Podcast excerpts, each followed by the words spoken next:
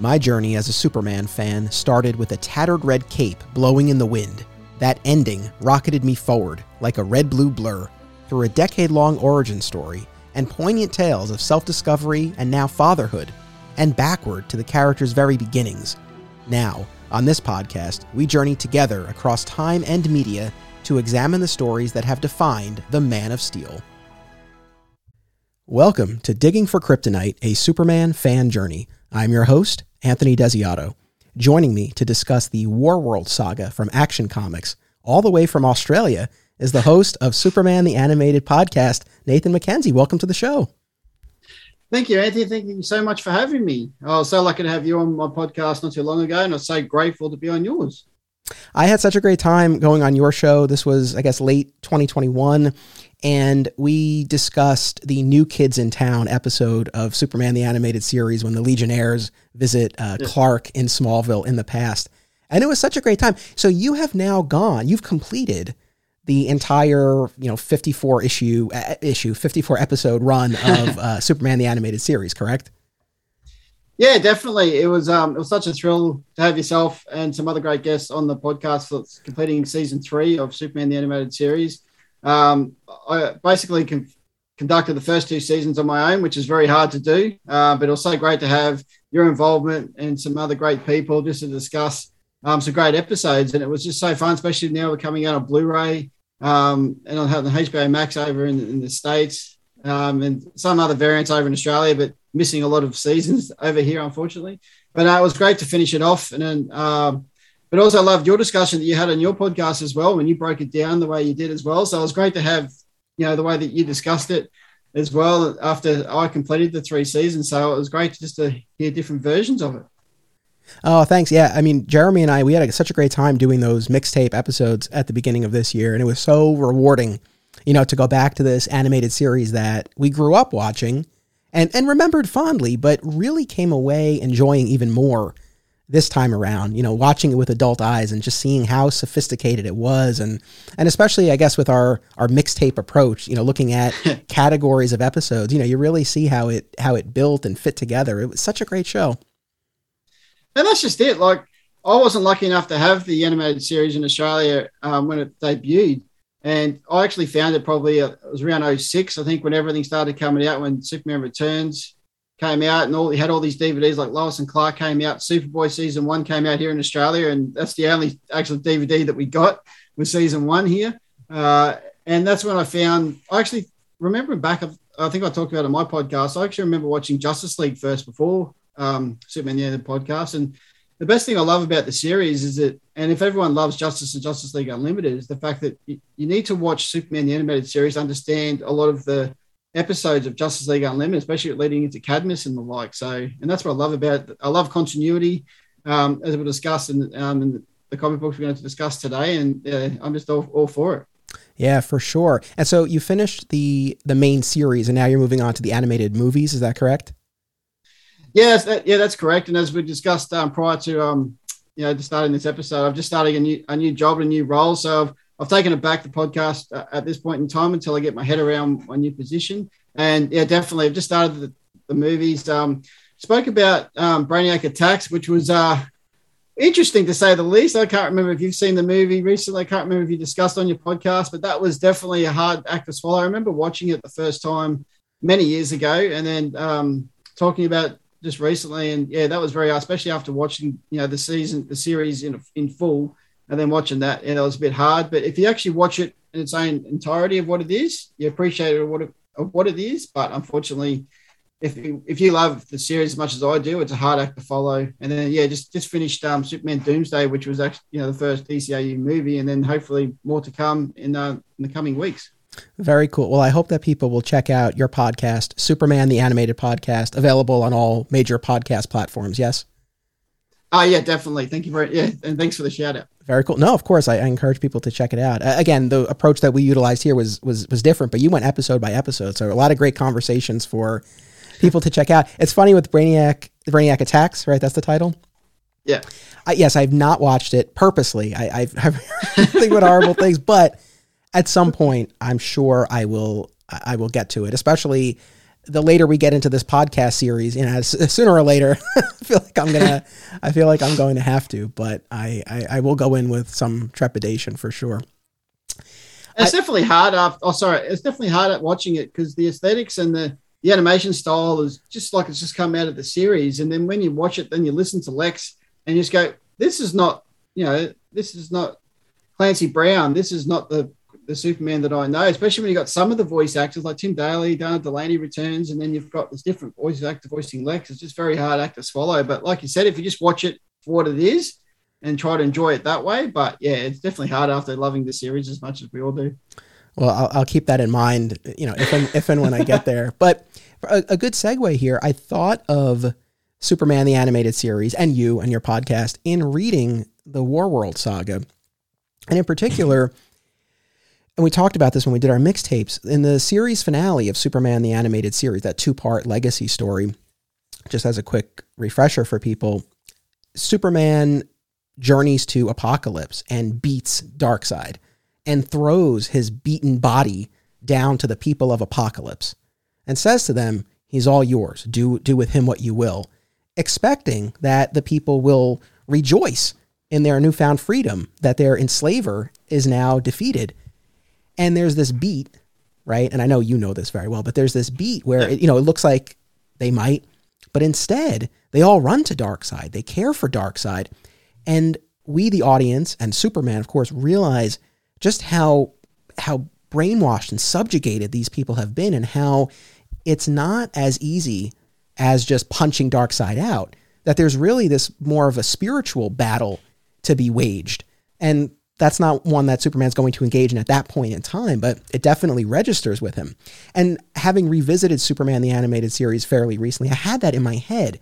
And so as I'm reading this War World saga in Action Comics, yes, of course, there's this physical this physical threat and and and you know conflict to be overcome but it's ultimately more of a spiritual one the people of warworld need to be inspired they need to have they need to cultivate this sense of hope and that's really what superman is struggling to accomplish in the story. So i thought so much of superman the animated series and that that moment in particular in reading these.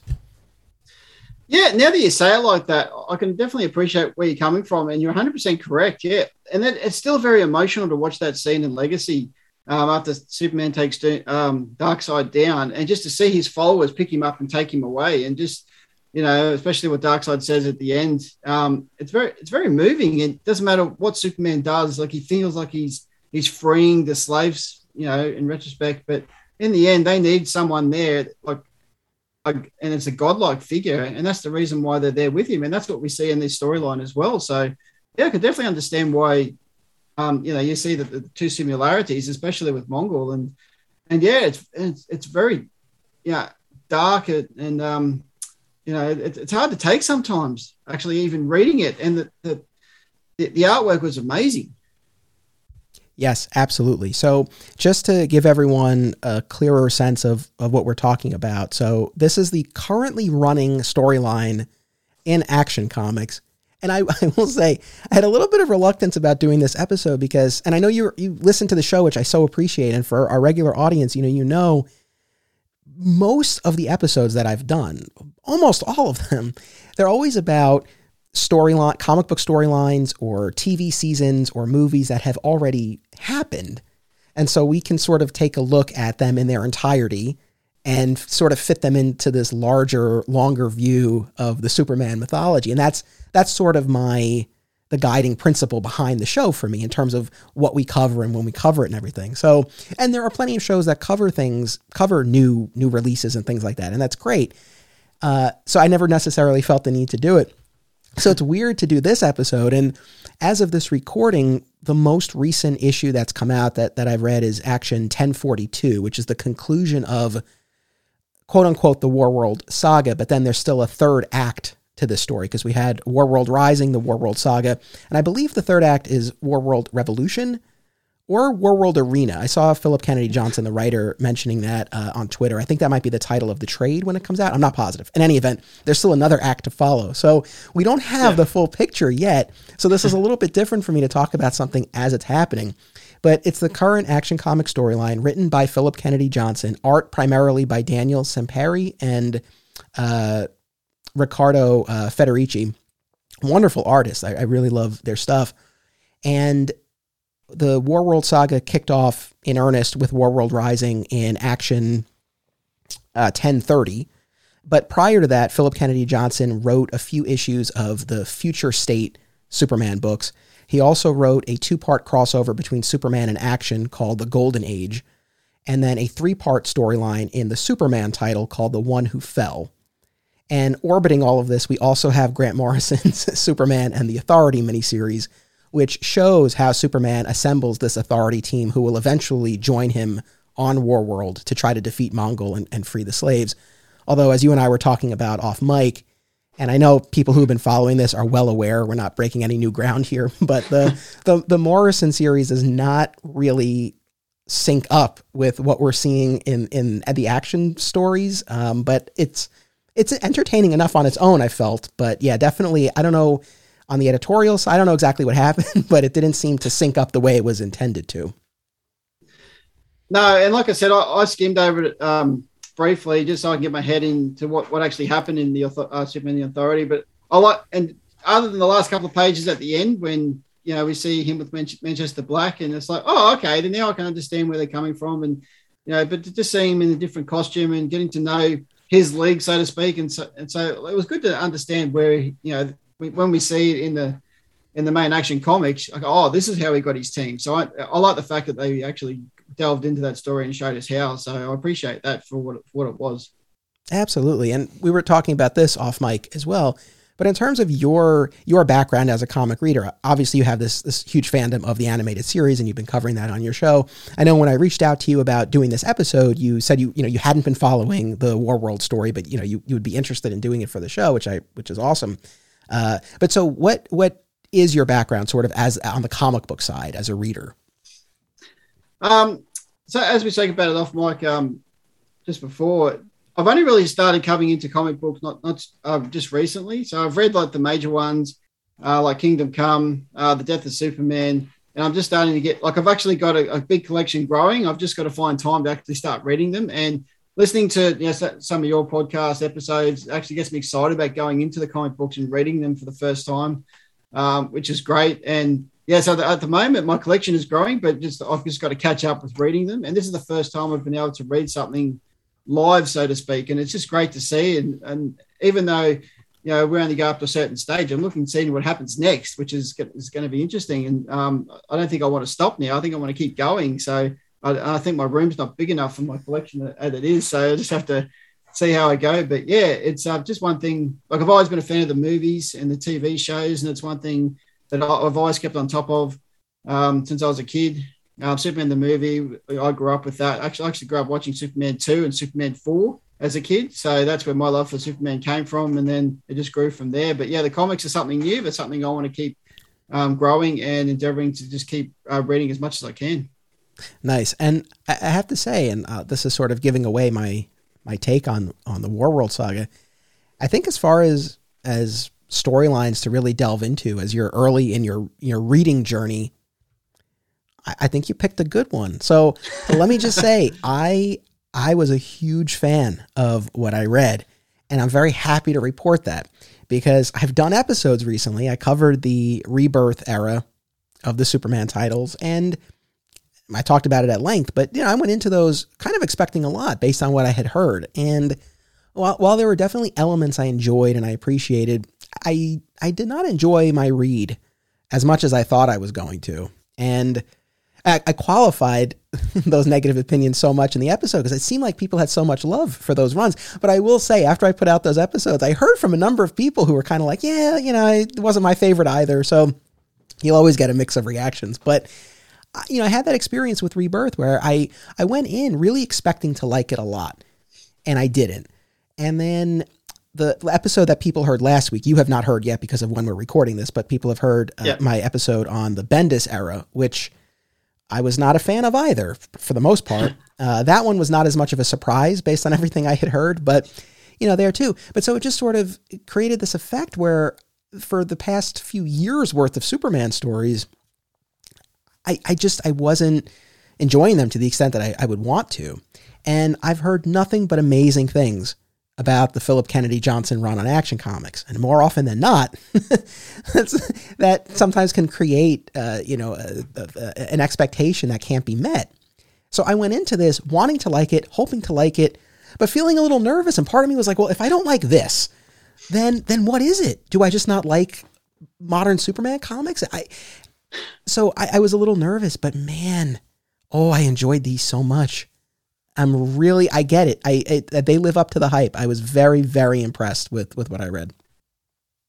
Yeah, I was too. And you know, going back to the, the animated series, especially Justice League and Justice League Unlimited, that's when my introduction to Mongul first came about. And just the first introduction, I can't, I'm pretty sure it's season one of Justice League when you know Superman goes to War World, and that was my first take on that. And even that, those two episodes were so powerful. And then we see you know Mongul return and for the man who has everything in Justice League Unlimited. And you know, it, it almost brings a tear to my eye to this day watching that. And I'm, you know, both grown men, you know, you know, and it's just one of those things. And, and just watching this story, um, I'm reading this story, and it, it was just so powerful from the get go. And when I watched, read the first, um, you know, one uh, one thousand and thirty.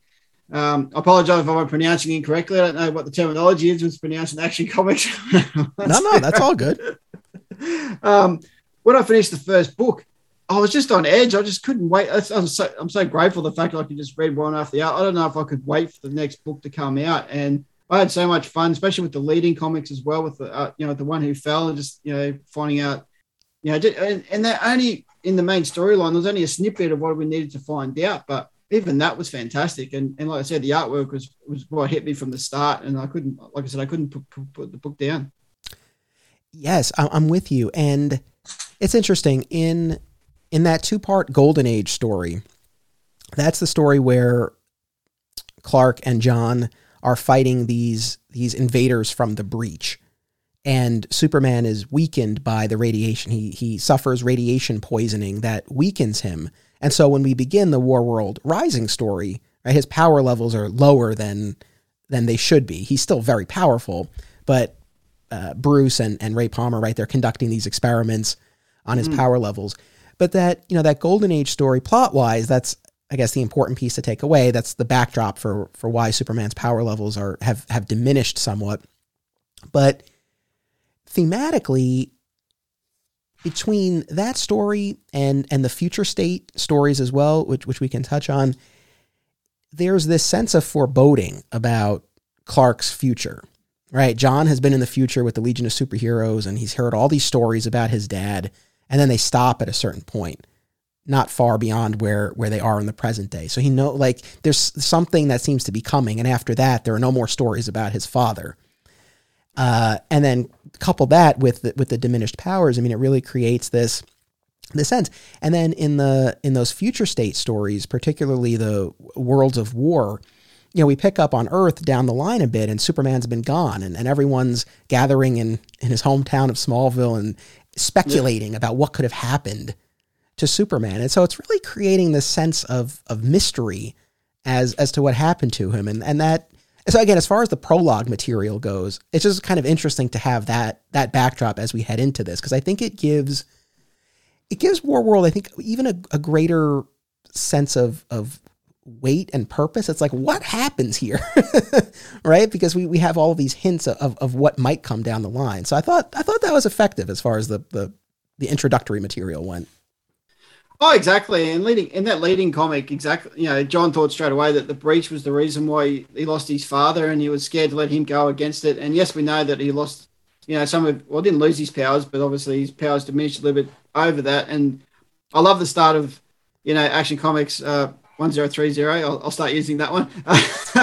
um, I love how you know Batman and the Atom are testing him. I just love that introduction to the book. I thought that was fantastic. But but like you said, yeah, no one knew what happened to Superman, and you know speculation and and like you said, the um the future the future state story. Um, even that was you know straight into the future. You know everyone knows that he was Clark Kent. Yeah, but I love the fact that you know, the, the young lady um, who told her story, you know, everyone told the stories about how they were there because Superman saved her, but she was there because Clark saved her. And I loved how they they had the, the, the, switch on the story there, and they went through I think the second book and basically went through a whole journalistic, um, you know, uh, one of Clark's. Um, you know, wordings that he did in one of his, his newspapers, and that's what saved her. And I just loved how they, they played a twist on that as well. So not only do they miss Superman, but you know, the, the love for Clark as well. Oh, I love that so much. That was that was a really nice touch, and it, it's funny because a big part of the Bendis run was Superman revealing his secret identity to the world. And I think I, even though I've read it very recently, I think I blocked it out because at the start of the the one who fell, that three part story where Clark and John go to that you know they they receive that that message that uh, call for help and they and they yeah. and they go to that other planet at the beginning of it, the uh, Clark, Lois, and John are playing miniature golf, and and it took me a second. I was like, oh yeah, Clark doesn't have his glasses on, and everyone's kind of staring at them. I had forgotten that he had revealed his identity, but again, he spends so much of these stories off world that it ends up not really even mattering all that much anyway. But yeah, it took me a second to get back into that mode of like, okay, we're still dealing with what the, the prior writer had had set up. I, I gotta say though, it's so weird to me. How do I put this? Reading the stories with John Kent, right, from Peter Tomasi and Dan Jurgens and and Bendis. I, I know at least Bendis and Tomasi, their fathers themselves, uh, as is Philip Kennedy Johnson. I don't know what it is, but with Johnson's writing, and especially in writing the dynamic between Clark and John, it felt the most real to me, and it also felt the closest to the to the way I approach fatherhood myself. Um, and that's not a knock on the parenting of the other writers, but uh, there was something about you know reading these stories. It, it just felt, and you know, John is vastly older than my son. My son's not even three yet, but um, you know, th- there's a moment where when Clark is is leaving for Warworld, and I mean the moment where he where he hugs John and he's like, "I'll always come back, pal." Oh, oh, that gets me. But but even before that, he says that you know the Justice League might ask you to join in my absence, and John's like, I like you know, what should, should what should I do? And and Clark says, whatever you decide will be right. And I don't know, that just kind of stuck with me because that's one of the things that as my, as my son gets older, I, I hope to be able to convey to him that you know, at the end of the day, you have to trust yourself and trust your gut. And, you know, yeah. we're, you know, giving you all these lessons and morals and, and everything as you're growing up and hopefully guiding you in the right direction. But it's like at the end of the day, it's like you got to trust yourself. You got to, you got to go with what makes sense for you. Uh, I'm going to quote Rocky for a second, but you know, you have to live, you have to live for yourself because you have to live with yourself. And I don't know, it just made me think of that. There were, there were a bunch of moments uh, between Clark and John that just rang true for me in the father son sense that I just hadn't gotten before. I don't I don't know what your take was on on that aspect of it. No, well, it's funny. Like I only recently have I started to realize, you know, John in the comics, uh, and obviously with Superman and Lois as well, with the two sons there, and you know, years ago, you know, seeing Superman with the son, and you know, with Superboy, and Superboy's had so many different iterations over the years. It's been a young Clark Kent, then it's been a clone of Connor, you know, and all that sort of stuff. So see, like the young Superboy now of John Kent, it's it's taken me a while to get my head around it, but hearing everyone's love for the, the stories coming out now, especially this one with John as well, it, I, I, think it was beautiful. You know, leading into you know the prelude with uh, the Golden Age and the one who fell, just the the love they have with each other. You know, John loves his father. You know, he doesn't want anything to happen to him. You know, the most powerful being on the planet, but he, even he still feels. Because even Lois says nothing's going to happen to him. You know, he's, he's he's died before and he's come back. So and yeah, I just love the love they love they have for each other, and, and it's portrayed on the page. And and like you said, when you know Superman flies off to War World, and you see the interaction between the two, and if I remember correctly, didn't John say, you know, they kicked you out of the league, so I'm not going? Yeah. Isn't that was said as well? So I love the fact that, you know, they said, well, they're going to do that to my father. I don't want anything to do with it. So I love the fact that they have that bond and, you know, that relationship. Yeah, for sure. Because that's the thing being the son of Superman, living in that shadow, could engender some animosity or jealousy or ill will or, or rebellion or whatever you want to call it. But, you know, you see that love and respect he has for his father. And the whole theme of the golden age, right? In the story, we get Clark's narration and all that we find out comes from Pa Kent. But the sense that, you know, when, when a kid is little, they live in this golden age where – you know their parents are you know infallible and invulnerable but that they need that time, right? To it, it creates the safety, and that allows them to try things. And then when the time comes for them to step out of it, uh, they can be their own person. But that there is, on you know, there is this moment where they will realize that their parents are just people you know and again we haven't gotten there with but you know my son's too little yet but it's like you know that we, we will get there at some point um, and then even too this, this part was so interesting. And you mentioned superman and lois. So you you watched the superman and lois tv show? Okay. uh, yeah definitely. Um but, but i haven't completed or not, not up to the finish line of where season two is at, at present but definitely uh yeah, loving the series and uh we'll get through there eventually. Gotcha. I mean i won't i'll keep this very general. So as we're recording this, season two still has a few episodes left, and I'm going to do a big episode on season two when it's all done. But a lot to say. But but yeah. I, I, the one there were definitely a number of parallels, but in particular, and this kind of ties into like the most recent episode of Superman and Lois. So I, again, I'll keep this general, but. Um, you know, in these comic stories, and then also in most recent episodes of Superman and Lois, you know, Superman has to trust his superpowered son to help in a way that I'm sure is very daunting. And that really comes through on screen and in the page. And, and I, you know, I think about when, when my son is older, not in a superpowered setting, but this idea of, you know, you, we see ourselves as the protector, right? And so to, to recognize and accept a situation where, you know, maybe you can't protect them the way that you want to, or they have to protect you, you know, being able to allow that uh, you know, my, you know, I, am it must be so tough. And that really, again, that really came across. So, uh, yeah, I really, I loved the handling of, of Clark and John. And my only complaint is I wish there were, there were more of it, but since so much of the story is them separated, I, you know, I recognize we, we don't have that, but I, I ended up appreciating those lead in issues more. You know, it wasn't the meat of War World, but it was the stuff leading up to it. Uh, but I, I appreciated it for that, you know? Yeah, definitely. And, um, yeah, you asked the question before about my comic book history and what I've read in the past. I just read actually, I think a Secret Identity not too long ago, uh, just because I, I, knew I, have heard about it, and you know, you, you open up what, what are the t- ten most best Superman stories and that sort of stuff, and that always comes up. So I decided to read that, and you know, as an Elseworld story, and at the end of that, when he's two girls, you know, going off trying to save the world, and you know, obviously different different telling of Superman, of course, but you know, just and he, he has to stand back and watch these two girls go and save the world, and he just to stand back, but he's just so proud of them, and and same with these of John, he's just so proud of John, and he tries to convince John that you know you you are super, you, you will be Superman, like you, but you know, as John continues to say that, you know, I'm Superman is is is a is a title, you know, so so to speak, where everyone expects him to jump into Superman's shoes. But for him, Superman is my father. So I don't want to be called Superman. I just want to acknowledge that this is my father and I'm proud of who he is and what has come before him. I can never live up to his expectation. Whereas Superman knows that John can definitely excel past his expectations. And that's what fathers do. That right. And that's the other thing too, this idea of John surpassing him. And and that's again from my perspective as a father, I you know, I think sadly, I think you know parents don't don't always subscribe to that, and maybe feel jealousy towards their children if they you know strive for or achieve more than they did. Where I think the healthy thing, and certainly the way I approach it is, I I I know he'll surpass me. It's like I want him to surpass me. I can't I can't wait yeah. to see that. Uh, and, and, so just again, just to see that dynamic and, and the pride and the love and, and respect between them uh, was was really great.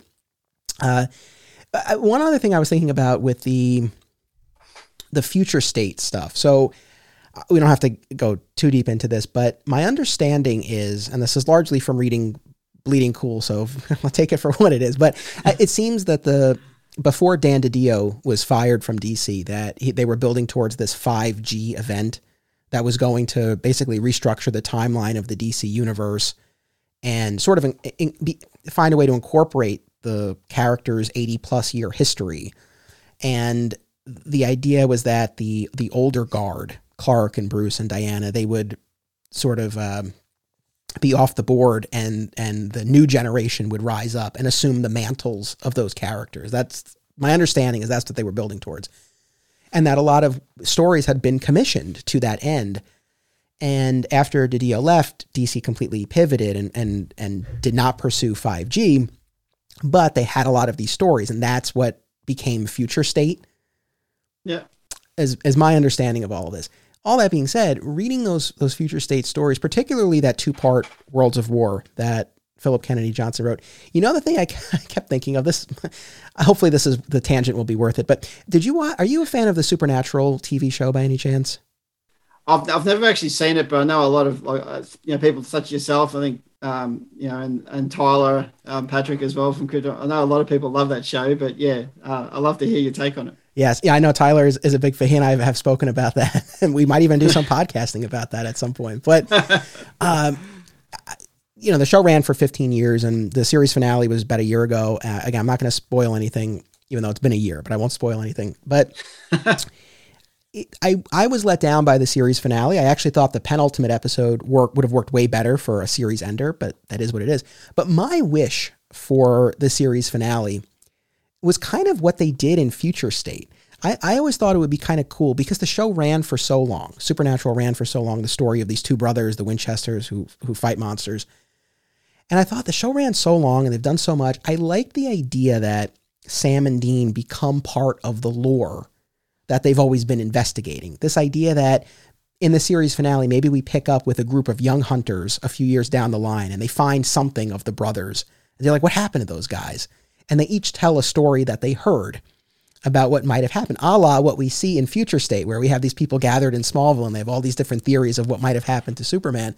And I just like that idea for the for the show because I felt like that would be a good way to sort of have your cake and eat it too. Like you can show people every conceivable ending that people have speculated about, like the two of them yeah. going out in a blaze of glory, or retiring, or one dies and the other lives, or vice versa. And obviously, that's not what the show did, but I thought it would have been cool and also reminiscent of the Legends of the Dark Knight episode of Batman the Animated Series. Yeah. You know, so I thought that would have been cool, but uh, I, so I liked the way it played out in in Future State, and certainly all of this is intercut with images of Superman on War World, right, giving us a hint of what's to come and what you know Philip Kennedy Johnson would then be building toward. Uh, but I really like that, and it you know it just gets me thinking about what is the right end for Superman. Because we have, you know, not it's funny, it's not so many stories, but uh, we do have a few very key stories that do kind of posit what what becomes of or whatever what happens whatever happened you know to the man of tomorrow. Um, do you, do you have in your in your head canon do you have an ideal ending for the character of superman that you're particularly that you think works well? Um oh that is a very hard question to answer because because you just love you just i just love superman so much and you just expect him to live on forever. But um, you know, with everything going on in the comics these days, and you know, with John and obviously the you know, especially the Legion, you know, they always tell the story of, and, and most of those stories, you know, when we see the Legion, Superman's died, or, you know, we, we don't even hear stories about Superman, and it's more Superboy's gone to the future and um, dealt with them. So um, I really like the Kingdom Come version of when, you know, but obviously there was reasons why he, he went down that path out of you know, kind of retirement, so to speak. And um, I know this is, this is, it's not a comic book version, but it's more the Crisis Infinite Earth Smallville take. I, I really, I don't know. Even though I know Zach Moore didn't like didn't like going into it, but you know the fact we didn't see the suit, um, didn't see didn't see the costume, but he loved the ending with uh, Tom Welling, um, you know, with in Crisis, and so did I. Actually, I love the fact that you know, but even though I would have loved Superman to be on Earth a lot longer than what Tom Welling was in that in that version, but I just would have loved to have seen him done everything he's done for the world, and he's retired. He's got his kids. He loves his family, and you know, but but always with that option to go back if he needed to, if there was if there was crisis. So I think that's what just comes to mind at, at present with regards to that, that, that question. So you kind of put me on the spot, unfortunately. no, I, I apologize. I, I, don't. I mean, I don't have a good answer either. I think it.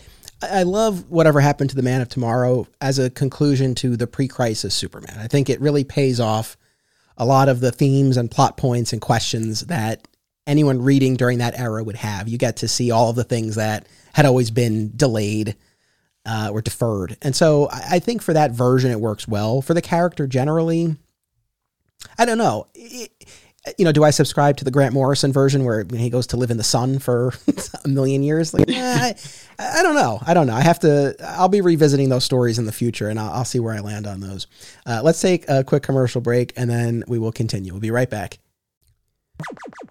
Acme Comics is a locally owned and operated full service comic book store in Greensboro, North Carolina for people of all ages and walks of life. Since 1983, this nine time Eisner Award nominee uses their collective knowledge and resources to connect you with the best material available. They pride themselves on their significant contemporary and vintage back issue selection. Mail order subscriptions to new releases are available, and all offerings are available to anyone anywhere via mail order. Follow Acme on social media and eBay, listen to the Acme Cast on all podcast services, and visit acmecomics.com for much more. Film lovers and filmmakers should check out this family of film festivals Brightside Tavern in Jersey City, Hang On to Your Shorts in Asbury Park, Point Lookout on Long Island, and In the Cut in Bloomfield, New Jersey. I was fortunate enough to have my work shown at these festivals, and I found them to be very enjoyable and well run events. Submission information for filmmakers, as well as details about the festivals generally, can be found at filmfreeway.com. Follow the festivals on social media for news and updates about events, discounts, tickets, and more. Also, be sure to listen to the Hang On to Your Shorts and Cullen on Film podcasts available via a shared universe network. Fat Moose Comics is New Jersey's best and oldest comic book store. Established in 1982 and currently under new ownership, Moose sells a wide selection of new and old comics from every publisher, action figures, graphic novels, posters, statues, and more. If you're looking for something and they don't have it, they can probably get it for you. They know a guy. Visit Fat Moose in Whippany the next time you're in the Garden State, and be sure to reach out via the Fat Moose Comics Facebook page. Flat Squirrel Productions is an affiliate of BCW Supplies. The next time you need to restock on comic book bags, boards, boxes, and more, be sure to use promo code FSP, that's FSP for Flat Squirrel Productions, to save 10% on your order, and it helps support the show. Thank you. And we're back talking about the Warworld saga. So, I think one of the things that I, I, one of the things that was so surprising to me was, and I, you know, I think you've gotten a sense from listening to me talk on and on in, all these episodes. I mean, I, the sweet spot for me in a lot of the Superman stories is always in Metropolis with our core supporting cast or Smallville. I mean, those are the settings that I tend to to really gravitate toward. So the fact that I enjoyed this story where he's off world as much as I did really speaks volumes, I think, about the strength of the story. And I, you know, one of the things that I thought was like it's just these stories I feel are very focused, smart, and mature. Like those were the things I kept thinking as I was reading this. And in particular, what I so valued was in looking at Mongul and how he treats the people of, of Warworld. I felt this story did a really good job of showing and not just telling. And I thought that it was very sophisticated and nuanced in terms of the way he is psychologically dominating and subjugating these people. The whole idea of the chains, mm. the fact that they have, you know, these these iron these iron cuffs and every time they win in battle, they get another link added to it so that they have more freedom of movement, but also that they get stronger because they're used to to carrying this weight. Like that whole that whole angle. I don't I think that was created for this. I'm not sure if that was utilized in other stories before, but man, I thought, thought that was very effective. I was going to ask you the same question. This is whether this is the first time they've used that, and and just just to the part where they've got the um like we think they're Kryptonians that, that land on Earth when we see that you know the end of the first book, um, and even then when she's got the chains, you know, just the don't don't take the chains, and even reading the book, I'm going, why? What what's this big deal with the chains? But when you have an understanding of the story. Um, and then when we go back in the, the annual as well, you know, you can just see the, the younger versions of, you know, the Warworld or War Zools or whatever you want to call them.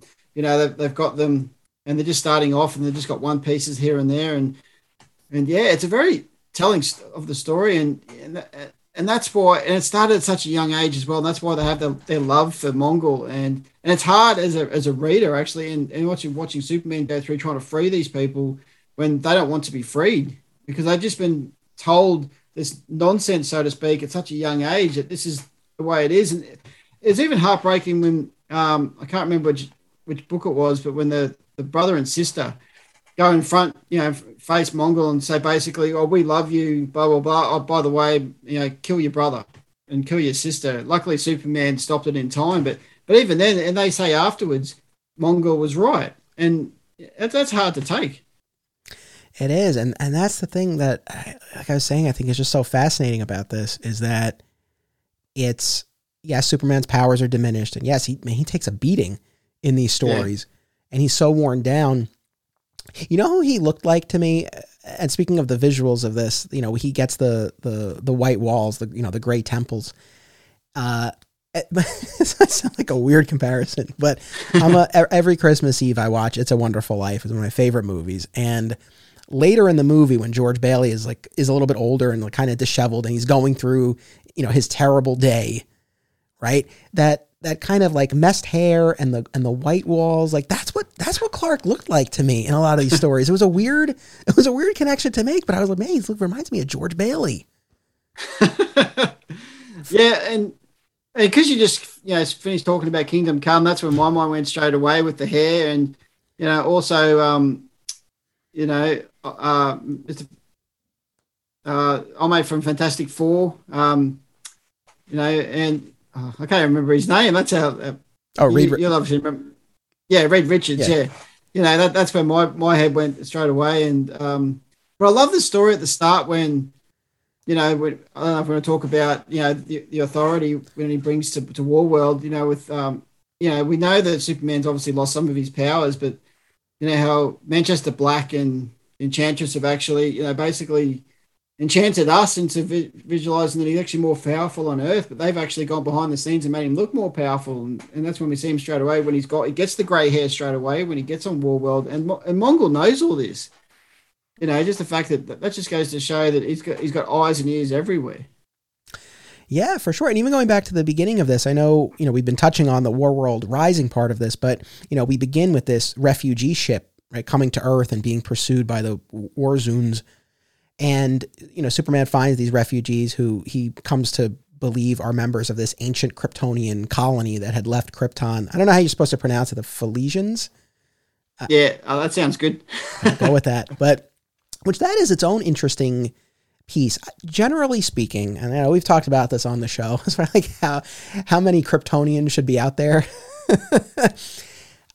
you know, I, I, tend I tend to err on the side of less. Less is more.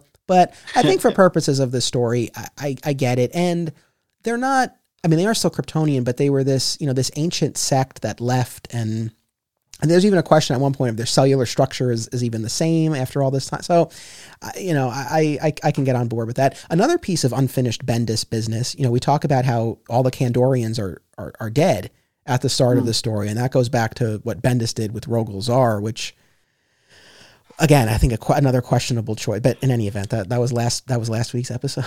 but but I think you know I think that does you know, introducing potential Kryptonians right after all the Kandorians have died, I think that definitely, you know, works to, to sort of, you know, heighten heighten the tension and the stakes of it. And I love, you know, throughout all of these stories, but especially when Superman first comes across uh, the, the, the, you know, these, these refugees, just the kindness. It's the kindness, it's the compassion, the reassuring word. I mean, we see that time and mm-hmm. again in, in these stories and others, but, um, you know, it just, it just speaks always, I think, to um, where his greatest strength lies. And I think this is one of the other big picture things that I, that I wanted to say about this story that I think works is that, and this is not the first time that he's been in a compromised state uh, on Warworld. I, you know, last year on the podcast, I covered the Superman exile story from the from the late '80s, early '90s. After you know he had exiled himself from Earth and was having some psychological trauma and ended up on Warworld. So you know we've we've been down this road to an extent before, but you know this was definitely a big flip because here it's he's being proactive, right? He wasn't like he got trapped on Warworld. He went there, right? He kind of picked this fight, but justifiably. But I think what's so interesting about these stories and this one in particular is that when he you know doesn't have the powers to rely on, whether it's the radiation poisoning or the you know those uh, the, the the red solar uh, forges that they're using to power Warworld, whatever it is, it's like when you strip all of that away, it's like what what's left, but it's the spirit. You know, I feel I feel like this is just a very spiritual story. The the spirit of Superman and the spirit that he's trying to awaken uh, you know in all of these people. And so I, I feel like War World is a great setting for a story because it just strips away everything else. And it's like well what's what's left? It's still the hero.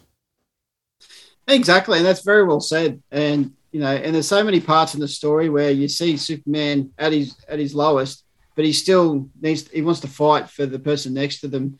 Um, he wants to save them. Like even even i think it's midnight running around trying to you know destroy certain parts of War World, and Superman keeps saying, "No, don't, because you're going to kill lots of people. And they don't deserve to die." And but the one thing that got me at the start of, of the book was, um, you know, John was the one was actually was more skeptical of these uh, Phaelosians that are arriving with obviously everything happened to Kandor, as you mentioned, and you know, John's going this, you know, it's almost like Mongul knows that this has happened and this is going to, but but as you said, you know, Clark's always he's been this person from day one. He's always going to, love, you know, feel for the person next to him. You always want, want you know, look for the best in them. Um, sometimes he gets found out, and in this in, in this storyline, you know, we're, we're obviously showing that you know they're sent here to do to do something from Mongul, but then even they turn, you know, and she, but you know, protects those that she's with. Um, you know, and that that was from Clark. Clark actually brought that on her. You know, she almost had, you know, she she was almost about to kill Lois. Um, you know, and that was a really touching scene watching that. And what took me was actually when they when she took out Paul Kelex. Like you know that the, the poor Kelex got taken. I thought, what did he? What did the poor robot do? He was just trying to help you, but but yeah, it was. It just goes to show the kind of you know person that, that the Clark is. Doesn't matter with or without his powers, he'll always do what's right. Yeah, and and going back to what you were saying about how you know it's this is all set in motion by Mongul, right? He he's he's sending these refugees here to take out the people closest to Superman and to provoke Superman. It, you know, we still haven't gotten the full picture yet, but the the the very beginnings of the story, there's this cloaked stranger who shows up on Warworld with the severed heads of the sons of Mongul. Yeah. And this promise of of helping Mongul unlock the secrets of what Warworld is really about, and and Superman seems to be the key to this. So, you know, this is this is all a larger plan. But one of the things that I loved is when Superman's in the fortress with uh, Lois and John, and he's like, you know, is this a trap? Probably, but does that matter? Mm. No, right? And and that's the thing. It's like even if yeah, you know, it's it's a you know a larger plot. It's like there's still this baseline of the. I mean, the fact that people are enslaved, I don't think is a news flash to him, but you know, now it showed up at his doorstep, and they're bearing his symbol right? Mm. You know, these some of these people on Warworld had you know had had had the symbol, and as punishment, Mongul branded the the symbol on on the chests of a, of a number of these people. So, you know, that's the other thing too. And we've talked about this before. And um, I'll give another shout out to to Tyler from Krypton Report. I've talked about this before. He wrote a great article for the Daily Planet website last year about this, like why he wear and you're look you're wearing it right now. The Superman, you know, the Superman yeah. symbol. It's like as fans, why you know why we wear that and what that symbol means. And I think for Clark to see his symbol corrupted in that way and used in that way, I think it's like so uh, offensive, not out of pride, but just because of what it means to him and what he's built this symbol to mean f- to so many people. So to see it used as a punishment, I mean, when they show up on Warworld, and yeah. and Mongul has has killed so many of these people and and strung them up and branded them, and you know Clark starts to cry. I mean, you really feel you again, you feel that compassion and that that you know that just that grief. It's a, it's palpable. I think you you can read my mind. I was thinking exactly the same thing when you're mentioning that, and that was a very powerful um, image. You know, like I said, the the artwork in this is fantastic, and just seeing that when you first rock up even brings a tear to your eye yourself. And you know, and Superman sees that, like you said, he sees his his insignia, and you know, seeing what Mongul's done, and and, and to that end, it also proves Superman, you know, he's there to, for a reason. He knows what he has to do. Uh, and it doesn't matter what cost that he does that. And obviously, we'll find out in the next couple of months how that storyline ends. But yeah, it's definitely a, a, great start to the story with going on to Warworld. But but even before Warworld, going back to the way Superman is, is he was more about saving the people on Warworld than he is of planet Earth. When you know Atlanteans were about to go to battle with you know the U.S. government with regards to this fragment piece that come out of the ship from Warworld and Superman basically goes, I don't really care about that. I want to care about to free these people off Warworld. And this just goes to show the person that he is. You know, okay, Justice League, you can deal with that. I'm going to go and deal with this. Will you help me? and even seeing you know the league come up to him and say, "Look, we can't help you. We want to, but at this stage we can't." And you know, we'll obviously see where that goes moving forward. But but yeah, that was uh, you know very very uh, awesome to see, and the fact that that's the way the Superman is. Oh, I got thoughts on the Justice League. They they frustrated me a bit, but I understand why. You know, we had to get to this point of Superman going there with his authority team, uh, and not the Justice League, and I get that. But uh, I mean, a, a couple of things. One, I loved, I did love the Justice League meeting scene where you know Superman mentions the slaves, and then you know there's all this this uh, like you were saying this tension between the uh, between Atlant the kingdom of Atlantis and the U.S. government over possession of this Genesis fragment that they re- the Atlanteans recovered from uh, the War World ship.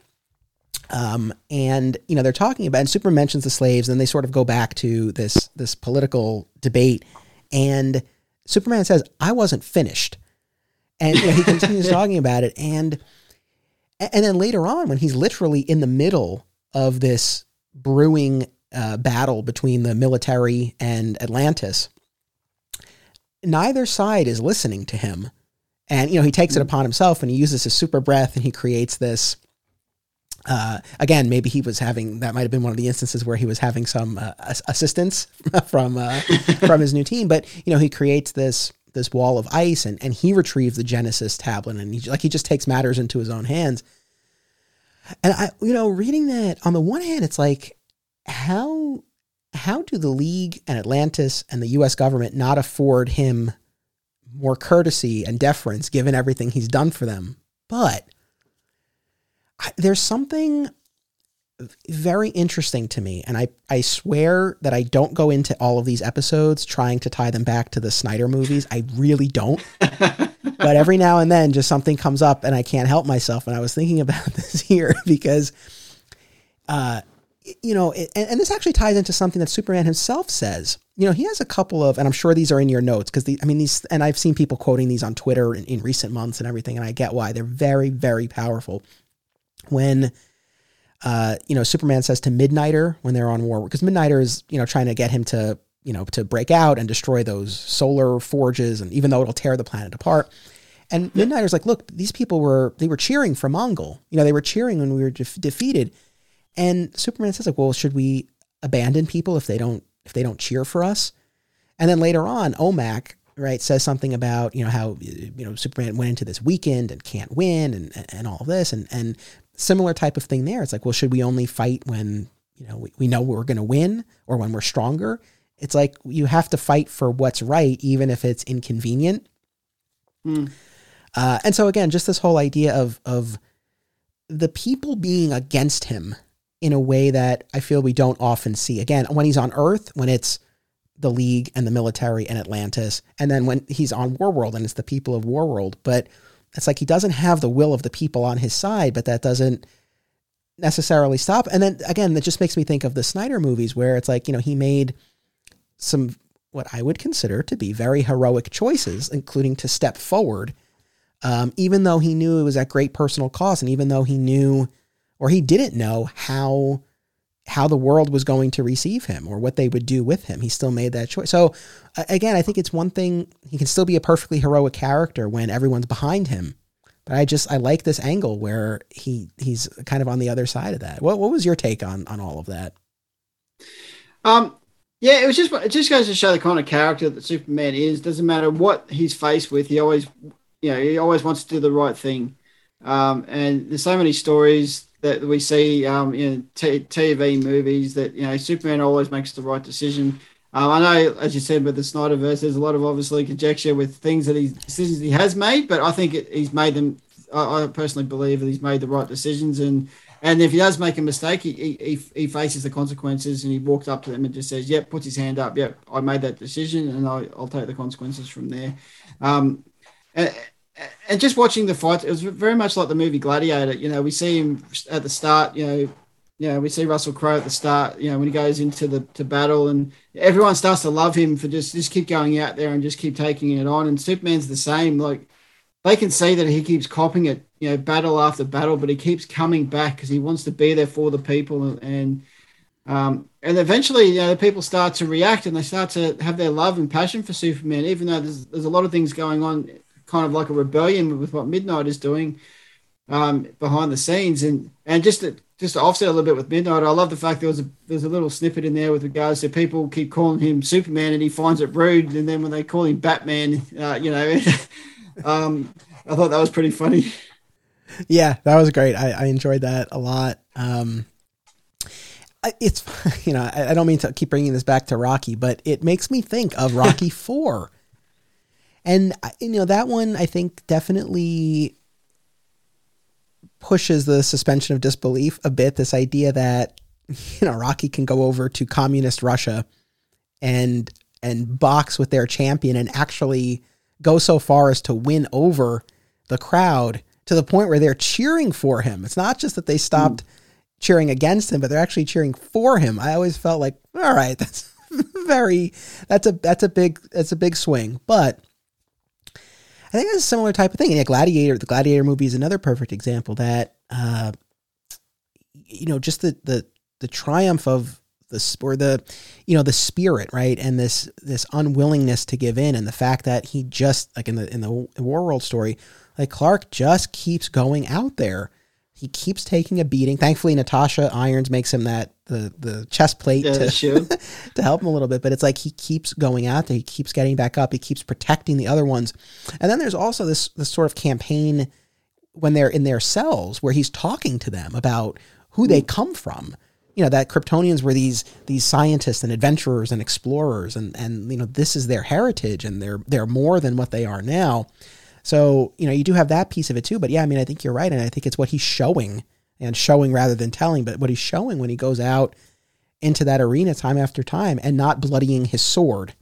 Right. There's mm. that whole bit too about the, the, un, the unblooded sword. And, and he says that they, they call him that to put him down, but he takes it as a, as a, as a badge of honor, as a compliment, which again feels very in keeping for the character and that's just it. And he'll just keep fighting, and that's what you want from your heroes. You want them to keep fighting no matter what, and and that's why we love the character so much, and that's why we'll continue to talk about him in years to come. And yeah, it's and it's just so heartbreaking. Like I know you, you spoke about um, Superman Return not too long ago in the in the in the scene where you know Superman lands on New Krypton and you know full planet of Kryptonite, and we just see the battle he takes from the thugs and it's almost in retrospect to that, you know, Superman's lost his powers and he just keeps taking the beating, but he, will just keep moving forward and keep doing what he needs to um, to look after the person next to him. If that means him taking his own life to save the person next to him, that's that's the, that's the love of the character that we have.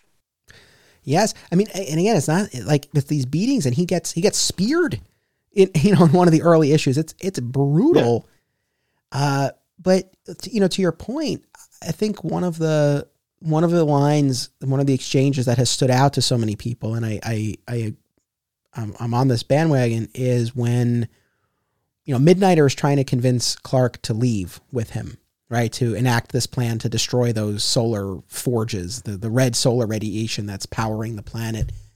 And Superman refuses. And, and Midnighter's like, well, are these people's lives worth more to you than, than ours? This team that you brought here, that we followed you, that you made us these promises? And he's like, no, they're not worth more, but they're not worth less. It's like all of this life is is just so precious to him. And that's the other thing too, going back to, you know, when he sees all those those bodies strung up when they arrive. I think, you know, the the tear forms, obviously just the loss of life, but I think also whenever he's confronted with that level of atrocity, it's like I think something for Clark just doesn't even compute. It's like how could people how could someone do something like this? Uh, yeah. But yeah, I mean, so uh, yeah, there's a lot of great moments in this. Oh, exactly, and it's you know it, it's probably no similarities, but going back to you know Superman the movie, all the all these things I can do, all these powers, but I couldn't even save them. It's even in that respect, like he can't be everywhere. You know, Superman would love to be everywhere on Earth to save everybody when they need help, but he understands that that's not the case. But when, when he sees this level of destruction, with especially with death, and like you said, and just the, the, fact that how can somebody do this just for and basically it was just for show just to show how powerful mongul was you know and when superman arrives just to see this and like i said was that to anger superman more um, but mongul knowing that he'd, he'd lost a lot of his strength and a lot of his powers and then when we see that first fight scene between the two And like you said, he, he gets stabbed through the chest. It's almost, you know, Batman versus Superman, obviously without the kryptonite spear. It's just reminiscent of that. And yeah, he, just, he definitely just takes a beating, but he just keeps getting back up. And but um, just going back to your, your Rocky Four, um, I'm actually looking forward to the director's cut to see what that's all about. But that's another story altogether. we can talk off mic. I watched the director's cut. It's I liked it a lot. I you know I, I, always liked Rocky Four, but it was not my favorite. It's it's a lot of montage, and the yeah. editors and the director's cut really, I think, really does a nice job. The runtime is not wildly different, but uh, that they definitely he definitely slows down the pace, and some alternate takes are used, and there's more of of Apollo, and the okay. the through line of Apollo and Rocky really, I, I think is is kind of. Uh, you know threaded in uh, more clearly. It just I thought it worked. I was very happy with it for for whatever that's worth. yeah, and we'll, we'll, talk about it off mic because we can go for probably another couple of hours talking about Rocky as well. yeah, but no, look, I mean it's interesting again just to see you know these these parallels and and what what thoughts it sparks when when we're reading these stories. Um, I, I'll say that again, one of the things that I, I, really like about this was that Clark was and I keep saying Clark, and in a couple of the issues we have his war journals that that we're seeing, right? That he's that he's keeping. And a, I like that he's doing this, right? He's a reporter at heart, and so the fact that he's yeah. he's chronicling all everything, I thought was great. And you know, he introduces himself as as Clark Kent, and he's the son of farmers and of scientists. I like that he's honoring both yeah. both worlds. But uh, in in the subsequent issue, it's it's like my name is dot dot dot. It's like Clark Kent. It's like he hasn't heard that name in so long. He's you know he's trying to hold on to that humanity.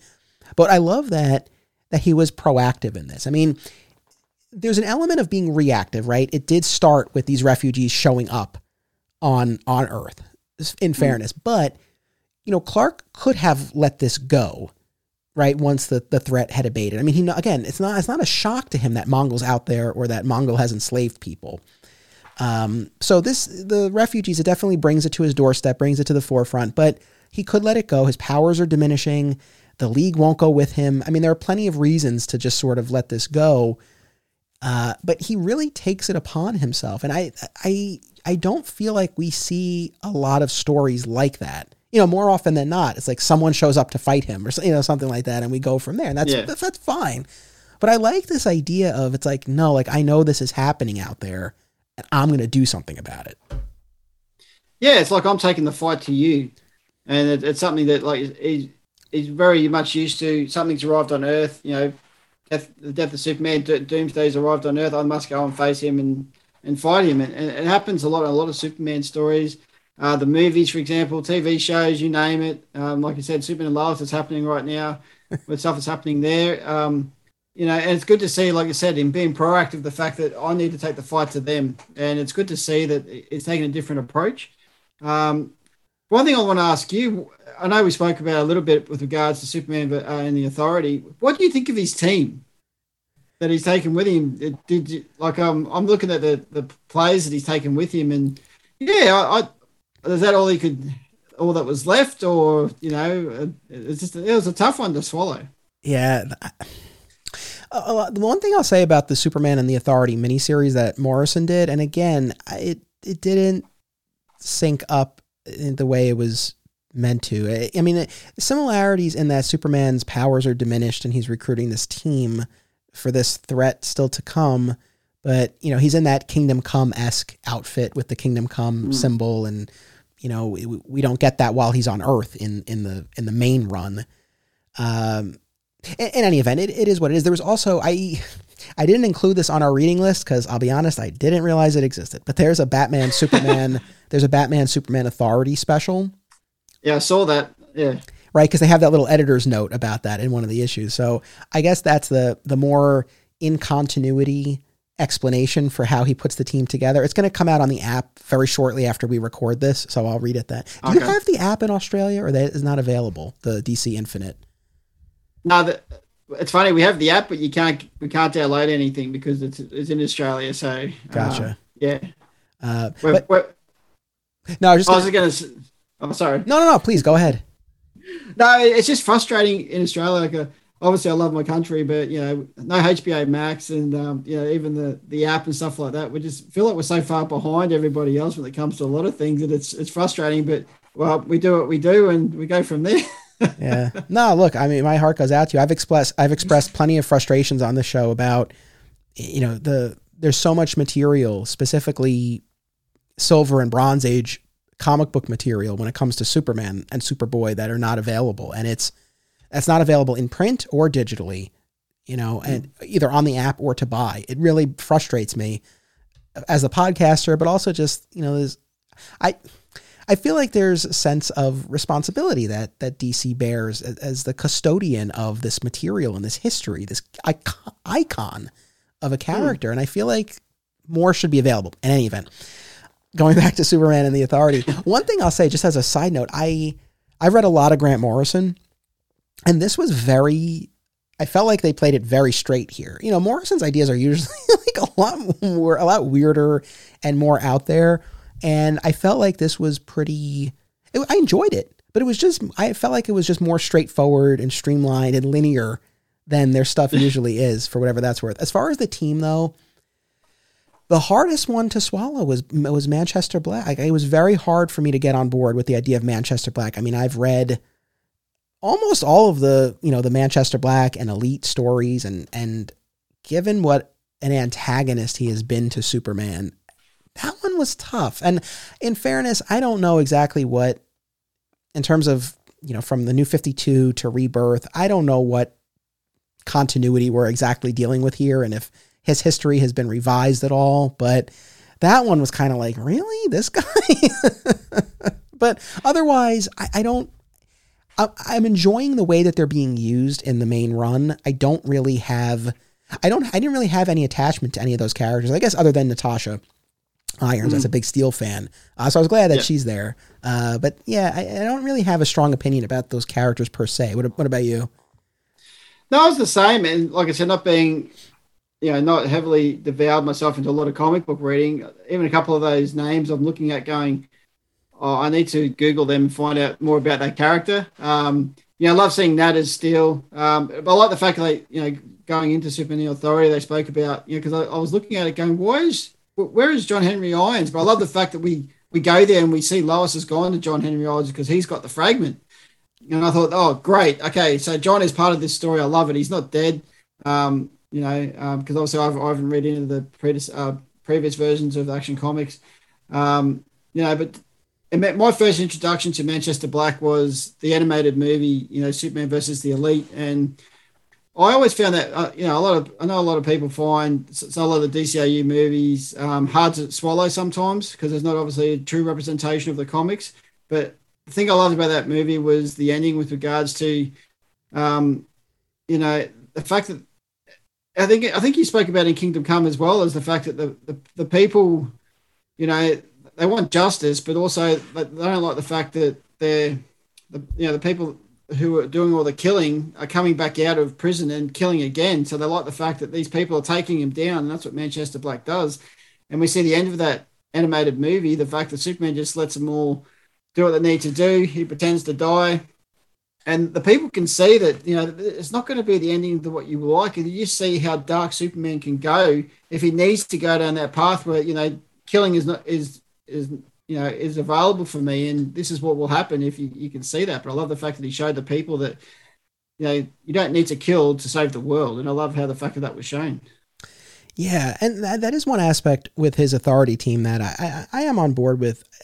Like i said i don't know that manchester black might be a bridge too far but oh generally speaking this idea of taking someone who has historically been an antagonist and trying to show them a different path and trying to give them an opportunity to redeem themselves I, I like when I like when Clark makes choices like that because I again I feel like you you don't always other characters aren't equipped for that or other characters it wouldn't have the same effect. When I when uh, one of my guests and I we talked about the Joe Kelly run on Action Comics at the end of last year and there was an issue called The Choice after our Worlds at War that we talked about where uh, Superman extends his hand in in friendship to like three or four enemies throughout the course of the story, and most turn their back on him, but one of them accepts.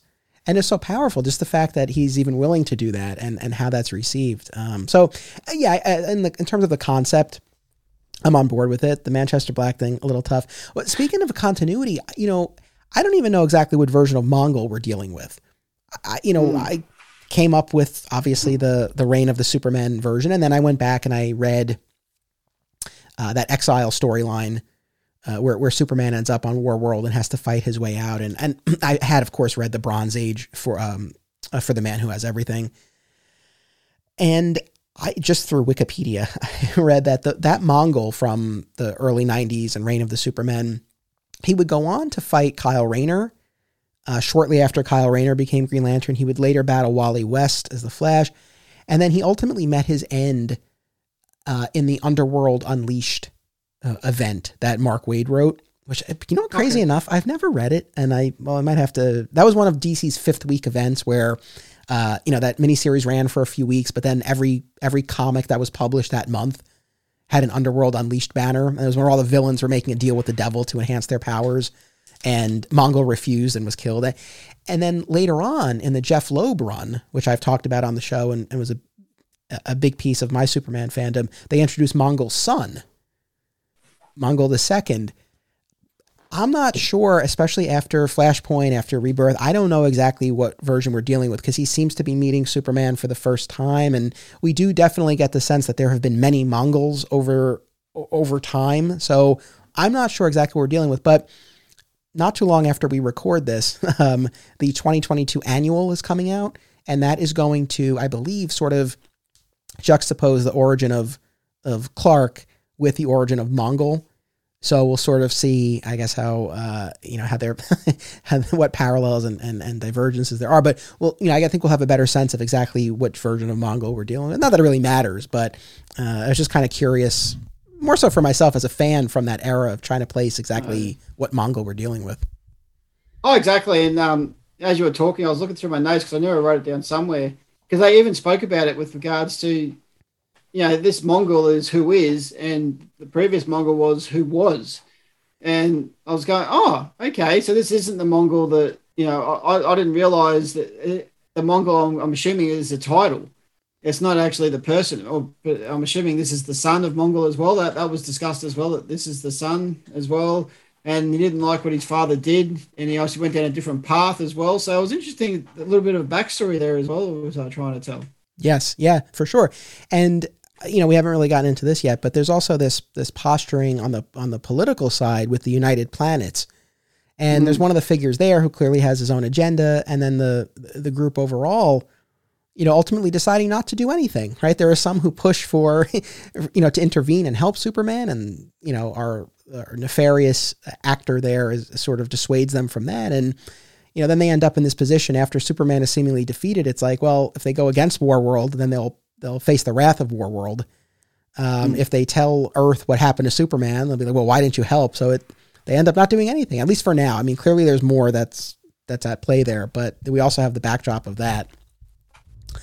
Um, oh, one other thing I just wanted to mention is going back to the psychological warfare of Mongul.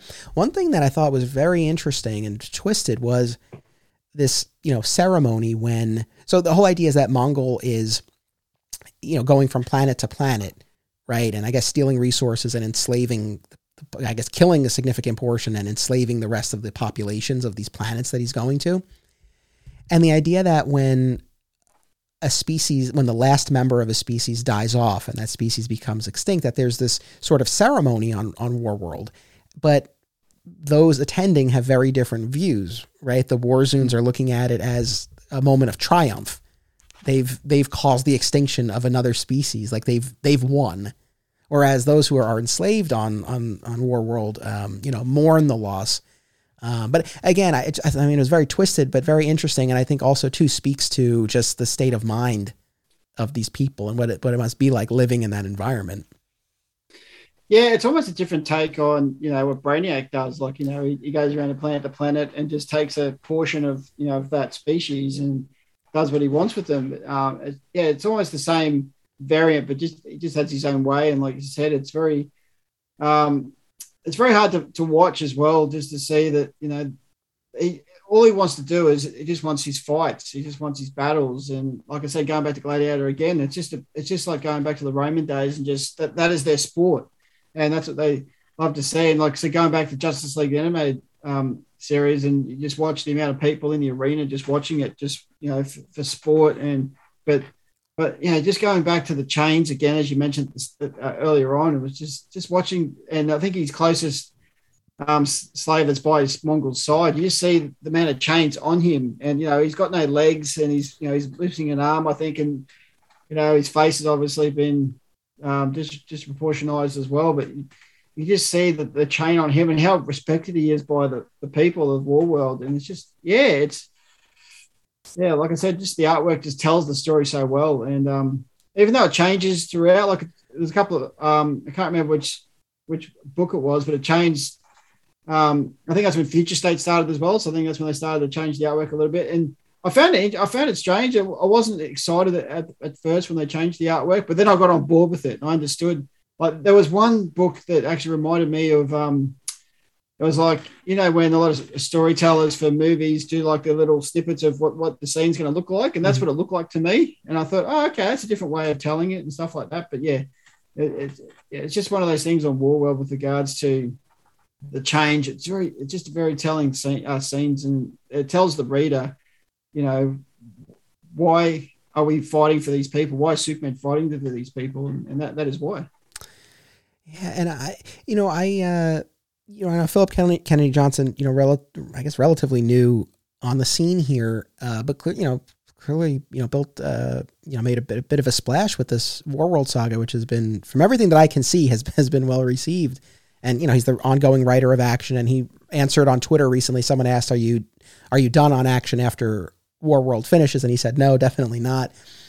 Um, and I know he has military experience, and you know, reading these these stories you know, I can, I mean, I've not seen it firsthand, but it's like I can imagine for people in, on earth in, in certain places in the world where, you know, you're living under, you know, conditions like that, how it can, can warp the way you view yourself and, and the person who's subjugating you. And then even just on a more, you know, uh, you know, lo- you know, local level, I got, but, you know, um, just a bit of, of my background. When I was in law school, I, I did this, uh, I did this externship at Family Court, and it was working with victims of domestic violence. And so, you know, we talked a lot about issues that go, you know, in, in with that, and how how people, you know, how and why people stay with an abuser, or you know, all the issues that are that are wrapped up with that, and and how you know, just your self esteem or self worth, like all of that can just get so so twisted up. So I think that's, I think seeing those parallels you know, sort of, I, I, think makes makes a lot of this feel even more real, despite the fact that we're in this totally otherworldly setting. And again, I, I can't stress this enough that I, I especially when we're dealing with the outer space, you know, outer space, more sci-fi set stories for Superman. It's not, it's not that oh, I don't like any of them, but I, I don't know. I often, I've rarely been this personally invested in, in, in it as I am with this. So uh, yeah, I know I keep saying it, but I'm I'm really I'm really a fan. I'm excited to see how it wraps up. A little a little nervous. I don't know. Like I hope I hope he sticks the landing. I mean, what what predictions slash hopes do you have for this final arc? Because I think I mean we're barreling towards Action 1050, so a, a milestone issue. So I suspect if we have one more act and that's another six or seven issues, I feel like we'll probably wrap up at that point. Uh, but yeah, what what hopes or predictions do you have for where this might go? Um, I think you know, being a Superman fan, Superman's going to win. He's going to defeat Mongul, um, and he's going to flee, uh, uh, free all the slaves, and um, everyone's going to go back to, to, business as normal. That's what I'm hoping for. I'm hoping for a victory for Superman. Um, but it would surprise me if if that's not the case. Because, like you said at the start of the series, you know, John's come gone to the future, come back, and he's told you know told Clark and told Lois that there's a there's a time where you know no one knows what happened to you. We don't know what's happened, and I love the fact that we're still in uh, in the dark with that. And as you, you spoke about with regards to the, um, you know, the World of War books one and two, and even in parts, you know, the House of El as well. It's no one knows what happened to to to, to Clark, and yeah, I, I personally would love to see him fight him fight out of it and you know win the battle in the end because that's what Superman does. But it, yeah, definitely interesting to see if if that's not the case and if they're still going to leave it in the lurch, like you know, real what happened when you know back in early '90s when Superman died, and they just left it left him out of the comics for a long period of time. So maybe they might go down that arc as well, and just you know we're just all, all looking at it going, they might just six months without Superman in in the title. So that'd be interesting to see. Yeah, man. I don't know. I really. I mean, I agree. I, I I'm sure they'll win and they'll liberate the people of Yeah. War World. But as far as where we leave Superman after that, you know, does he touch the Genesis rock and his powers are restored and he heads back to Earth and everything's fine? I don't think so. I feel like, in in terms of the context of the story itself, as well as the way it's been talked about and described by DC and by Johnson in the press and everything, I feel like there's something. I don't know I don't know what part of me part of me is saying I feel like all right, I'll make a prediction. What what the, what the hell? We're here. My prediction is I think that I think Clark stays on war on War World and I think he deposes Mongul, but he stays to not rule War World, but lead War World. That's my prediction. Okay. I'm gonna go with Yeah. that. I, I, because I, I, I don't think, and I really hope. See, I, I, what I don't want, I guess, is that he's missing or dead or presumed dead because we've been down that road before, and literally we're there right now with Death of the Justice League. Um, which, as of this recording, the Death of the Ju- Justice League seventy five just came out, and we're we're building towards Dark Crisis, and presumably the Justice League is dead, and even at this point, I think it's pretty clear that they're just sort of, you know, and they've released descriptions about the some of the tie-in specials, and it seems like they're not dead, but they've each been transported to, um, like a paradise in their mind, sort of thing. So whatever their greatest wish is, that's what they're living out. Uh, so you know they'll be back, but I guess my point is we're already dealing with the version of that, and of course we've had Death of Superman. So you know if it ends with him missing, dead, anything like that, I, I guess I would feel a little let down. But based on what we've seen and the way they've been building this up, I don't necessarily see him just flying home like nothing happened. So my prediction is he stays on on War World. I'm gonna I'm gonna put that out there. I, I think you're actually probably right on the money. Um, the only thing I want to add to that as well is you mentioned it before with regards to the fragment pieces. You know, they've come into the later part of these books, and we saw last with John Henry Irons with the fragment, and that we haven't gone back to the the Justice League either. They've, you know, that before he went to War World, they said we can't come with you now. We're going to make sure things settle here. So maybe something might happen to, to force the Justice League to come to War World to to assist. Um, you know, the United Planets, as we mentioned before, uh, you know, maybe they've realised that now we have to step in. We need to do something to to to assist, um, you know, Superman with regards to this. So there's so many different options that can that can happen. But I like your way of thinking with regards. To, it's definitely thinking outside of the box with what you said. Um, but going back to you know the Mongul side of things, um, oh, where did I write it? Um, yeah, I'll, I'll come back to that. I'll, I'll find it and come back to you. No, all, all good. But I, I, I think, how do I put this? I don't think the story needs a big twist at the end, like Superman dies or is missing.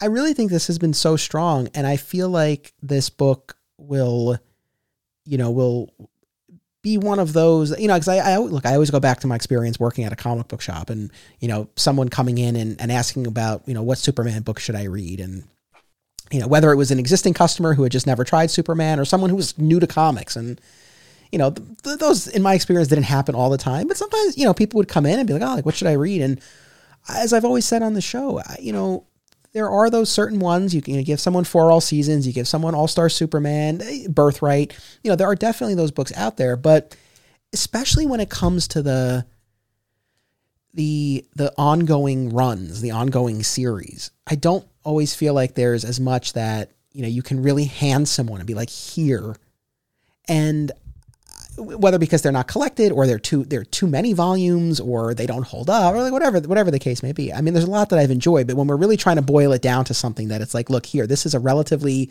contained piece that you know will give you a good sense of this character.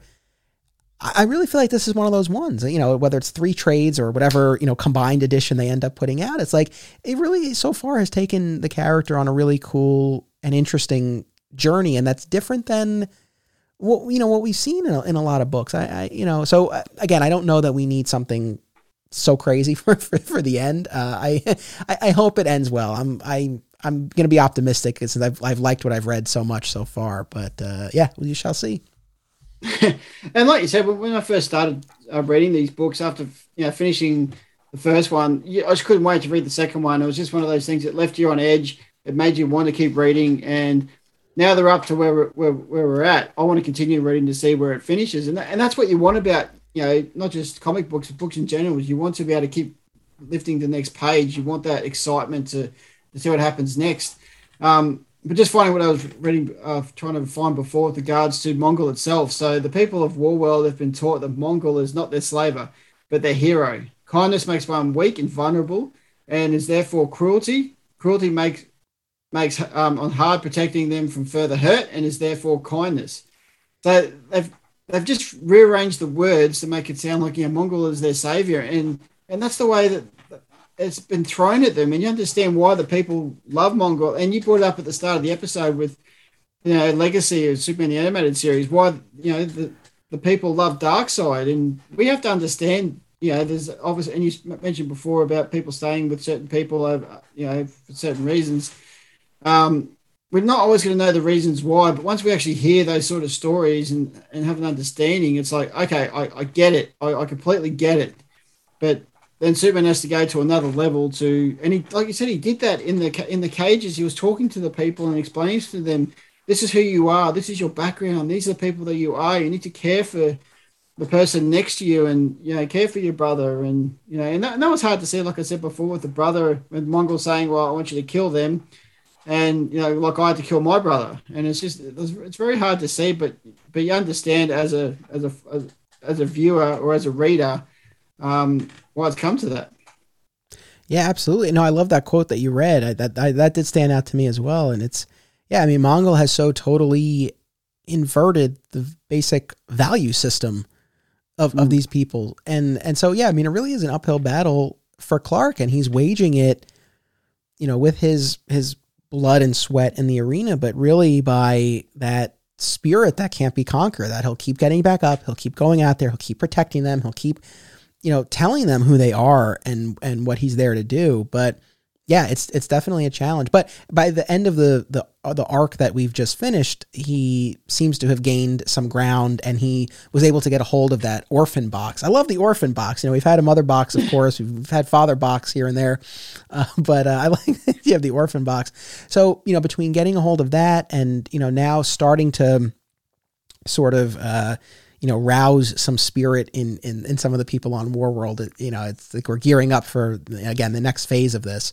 But uh, yeah, I'm excited to see how it turns out. I you know, I wouldn't be the least bit surprised if we get an animated adaptation of this at some point that you get to cover on your podcast. I feel like it's it's ripe for for something like this. I I mean I you know, part of me I don't know that they would do this on Superman and Lois because they've really stayed, you know, earthbound. That that would kind of be pushing it a little bit, but um, whether it was a movie or Superman and Lois or or animated, I think is always a, a great avenue for a lot of this stuff.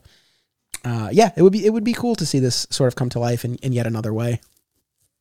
Yeah, I agree, and um, and you know, talking of um, the way you can tell the story, like I, th- I think I was talking to the Tyler not too long ago, and he, he's actually got a vision of actually, a, you know, um, I think a movie series or a TV series where War World would be that series, you know, because everyone would I think would love to see Mongul on the on the live live action. And I think it'd be awesome. Like you, you watch this on the big screen. I think this is something that we've never seen before. I think this would be awesome as a movie or as a trilogy. Um, you know, it's something that we've never seen before, and I think it'll definitely take. You know, going back to you know discussion with Superman Returns, there's not enough action, and then you go to Zack Snyder, there's too much action. It's like where we draw the line? Um, whereas this this would be fantastic. Like I know it'd take a lot. It'd take a lot of, you know, obviously it'd all be CGI. Um, it'd take a lot of money. But if this is something they put on the big screen, I would be there front row. Even if it doesn't matter, it's Superman. I'll be there even if it's not. But I'll be there front row seats watching it as well. So, but one question I've got for you with regards to uh, we we talk about all the other comics leading in, but I, I was reading over the 2021 annual as well, which led to a bit of the House of El. Um, and you joked about the orphan box, obviously, and the mother box came back into that, which I found was pretty funny. And you know, their interpretation of the Phantom Zone, and I think you're going to do a a, a, an episode coming up soon with regards to the Phantom Zone as well. What was your take on the Phantom Zone in, in that book? Oh yeah, wait, am I doing an episode on the Phantom Zone? I thought you were. Oh wait, am I? I, um, I wait, am I? Uh, it's it's all. Let me see. Well, we are going to do. that's so funny. Not not not what? No, not something dedicated to the Phantom Zone, but I definitely have some Krypton centric episodes. Ah. And I think that's okay. that's where it will it will come out. So it took me it took me a beat, and I was like, wait a minute, am I? I don't know. Maybe I will. But yeah, no, that was. uh I mean, the most interesting thing to me, I guess, about that annual, even more so than the depict, because I guess the whole idea in that with the Phantom Zone was that the phant- the zone is this the mental projection of an actual being. Yeah. Uh, which I, don't know. I could sort of take or leave, but interesting. But the what really I thought was uh, really grabbed my attention was the fact that Henshaw mm. was was in there, and that they eventually let him go. Yeah. I think that Supergirl or Superwoman at this point in the future is like, yeah. oh, I don't think Clark intended to, you know, for him to be in there this long. So they, so, I, I, you know, I'm never a fan of letting Henshaw go. I feel like he really needs to pay for Coast City always. Uh, even yeah. in the rebirth run, I you know I talked about this. There's this great bit where Superman creates this this you know impenetrable room in the fortress, and puts cyborg you know re- retrieves cyborg Superman from the Phantom Zone and puts him in this room and you know gives him these crystals that allow him to relive his best memories, and it was very sweet and humane. But like I said at the time, it's like I don't know if you were gonna give this gift to someone. I don't know that it's Hank Henshaw but that's just uh, my Old Testament, you know, fury coming down. I, I, don't know, but yeah, that that that kind of stood out to me about that one. I think more than anything. But what was your? Did you like that version of the Phantom Zone? I just thought it was a different take. Like you know, we haven't seen too many versions of it. You know, we've seen you know Supergirl's take on it. We've seen Smallville's take on it. Um, you know, going back to Superman the movie. You know, just see him in, in that prism. You know, our minds going, what's going on in there? Um, you know, obviously Krypton. Um, I'm like you. I've, I've only seen season one. I haven't seen season two, so I want to get to that understanding as well. Um, but yeah, I just thought it was a different take. Um, same with Superman the animated series. Like we don't see the Phantom Zone itself, but we see the Phantom Zone projector, and we see you know that them flying around in there. So you know, it's just interesting to see everyone's different interpretation of what the Phantom Zone represents to them. I suppose. Yeah, and that I know we have touched on uh, on the show. I, I've uh, you know, half jokingly said that, you know, especially in, in live action depictions, I sometimes wonder if it's if it's worth it to show us the Phantom Zone because I don't know that it always necessarily lives up to what what your imagination builds it up to be because mm. normally it ends up being the desert or a cave or something. But I, I have heard great things about the the Krypton show and how that handled yeah. it. And uh, we're getting there. We'll get there by the end of the year. I'm, I'm looking forward to it. It's on the list. Almost anything, you know, uh, except a full on Phantom Zone episode. But, uh, you know, I don't know. You got me thinking about that. You never know. I actually have, where is it? I'm actually looking on my shelf. I have the Tales from the Phantom Zone trade paperback that DC okay. put out. So, and I just today, uh, it's even over my show. You might even be able to see it on the chair behind me. I picked up the Tales of the Super Pets uh, oh, trade paperback. Awesome because it had a bunch of Krypto and Streaky the Super Cat and Ace the Bat Hound stories. But the Krypto stories in particular, like, like I said, there's a lot of a lot of you know silver and bronze age stuff that's just not available. So I figured, well, this is a good way to to get it.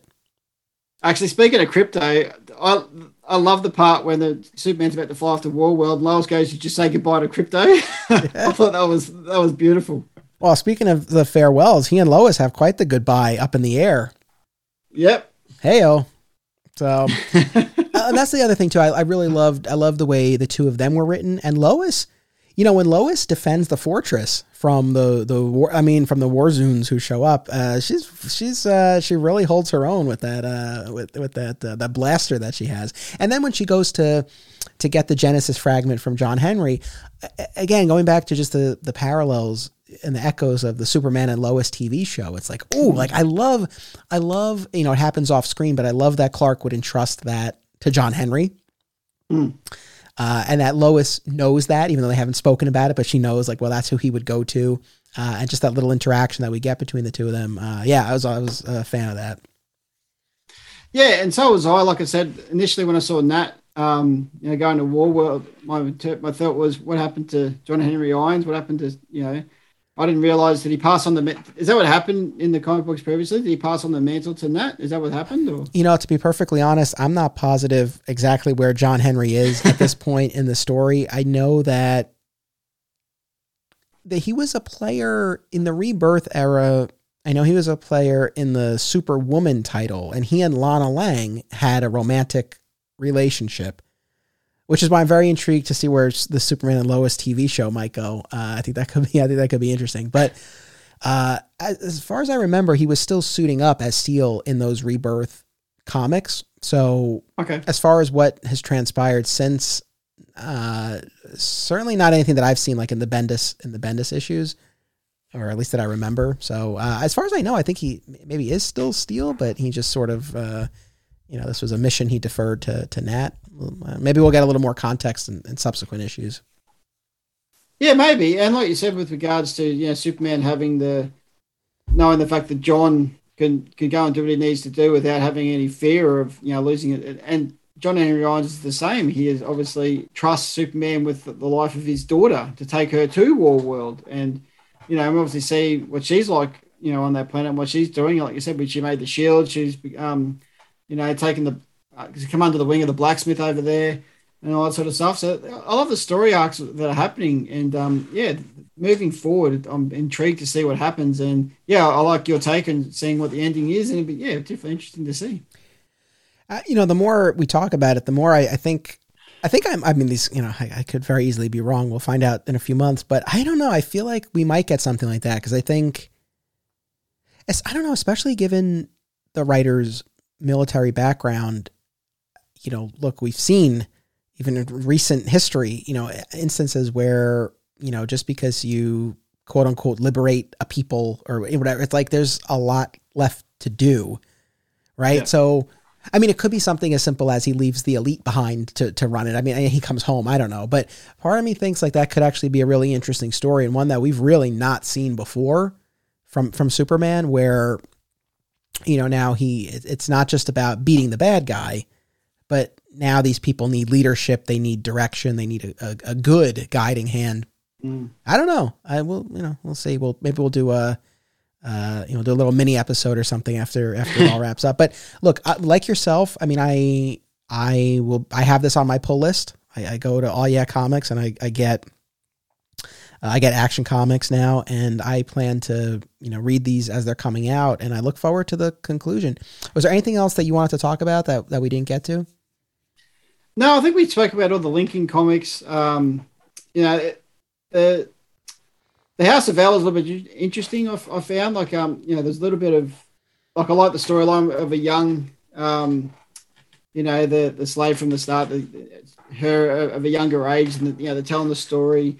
I just love the fact that when they started talking about Superman, that all of a sudden everyone started to get a bit, you know, rash, and they started to, you know, almost attack her and stuff. Well, we can't talk about that. You know, it's all about Mongul, But, but then they sat down and started telling the story, and I did, I did like how that that, that gelled in with, you know, the main storyline and stuff like that. And it was interesting to see, you know, the House of El and all the different personnel, and yeah, it was just a different take, and I, I enjoyed it for what it was.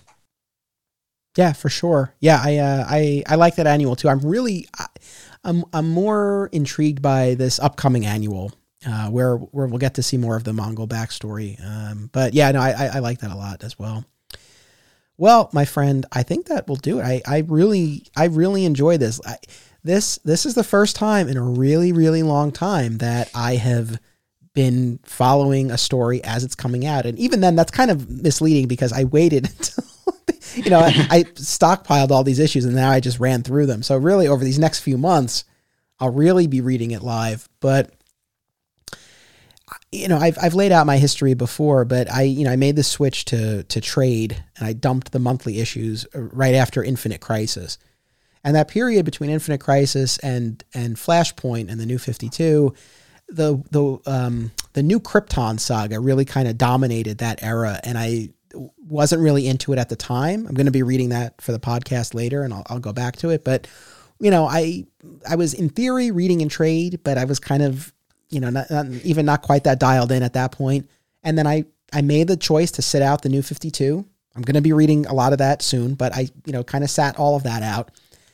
And then I only recently, like I said, have read the Rebirth and Bendis run. So we're talking a really long stretch where, you know, I was not really plugged into the books that were coming out as they were coming out or, or even afterwards, really. So, uh, as far as a re entry, this was a great one. I really enjoyed it. And uh, excited to see where it goes. And again, I'm really I appreciate you coming along for this ride and diving into the comics and and having this chat. I, I, really, really, I really enjoyed it. No, but thank you very much for um, thinking of me. Firstly, for coming on to talk about this. Like I said, this is something that I'm new to as well, and i am so excited about where this is moving forward. So I think I want to continue, you know, buying the you know these comics and moving forward. And I just love the fact that there's so much. Um, you know, when I first started reading comics and just knowing that okay, action comics. Oh, but this this comic book leads into that, and this one, and you know, as a new comic book reader, I had no idea that so many other comic books, you know, like it's like its own little multiverse sort of thing. It all it all comes together. Um, so, but yeah, but thank you for thinking of me with regards to this, and I had so much fun, and um, and yeah, I, I can't can't can't thank you enough. My pleasure. We've already talked about an, another episode for you next year, so people will, will hear you again. And and again, I hope everyone checks out Superman the animated podcast. Uh, there's a, a, whole back catalog of, of episodes to enjoy, so I hope people will, do that. As always, thank you for tuning in to Digging for Kryptonite. I really appreciate it. Uh, we are actually off next week for the Memorial Day holiday, so we'll be back in two weeks. This is our first skip week of the year since we switched to our weekly release. So next week will be an off week please take the opportunity if there are any episodes you've missed, catch up. If you are not a member of the Patreon page, please consider joining. There's a ton of bonus episodes. And I've been posting about this on social media, but I'll mention it now on the show. Uh, we now have the option uh, for annual memberships. So if you don't want to uh, pay for the Patreon monthly, you can do it for the year. And the annual memberships get you a 16% uh, discount, which basically is two months free. So uh, thank you as always to all current and uh, and past patrons. I really appreciate it. It really does help. Uh, so I hope you'll consider checking that out. And we will be back in two weeks with the beginning of our epic four part Lex Luthor event. I've been planning this for a long time. I am very excited. It's going to be a lot of fun. So make sure you are back here in two weeks for the beginning of the four part Villain of the Story event. Until then, it's about what you do, it's about action. The spin-off podcast Digging for Justice, a DC fan journey, is available now exclusively at patreon.com slash Anthony Desiato, starting at the $1 level. New episodes release monthly, and many more rewards are available too, including a robust back catalog of bonus podcasts. Thank you to all patrons for enabling me to produce this show.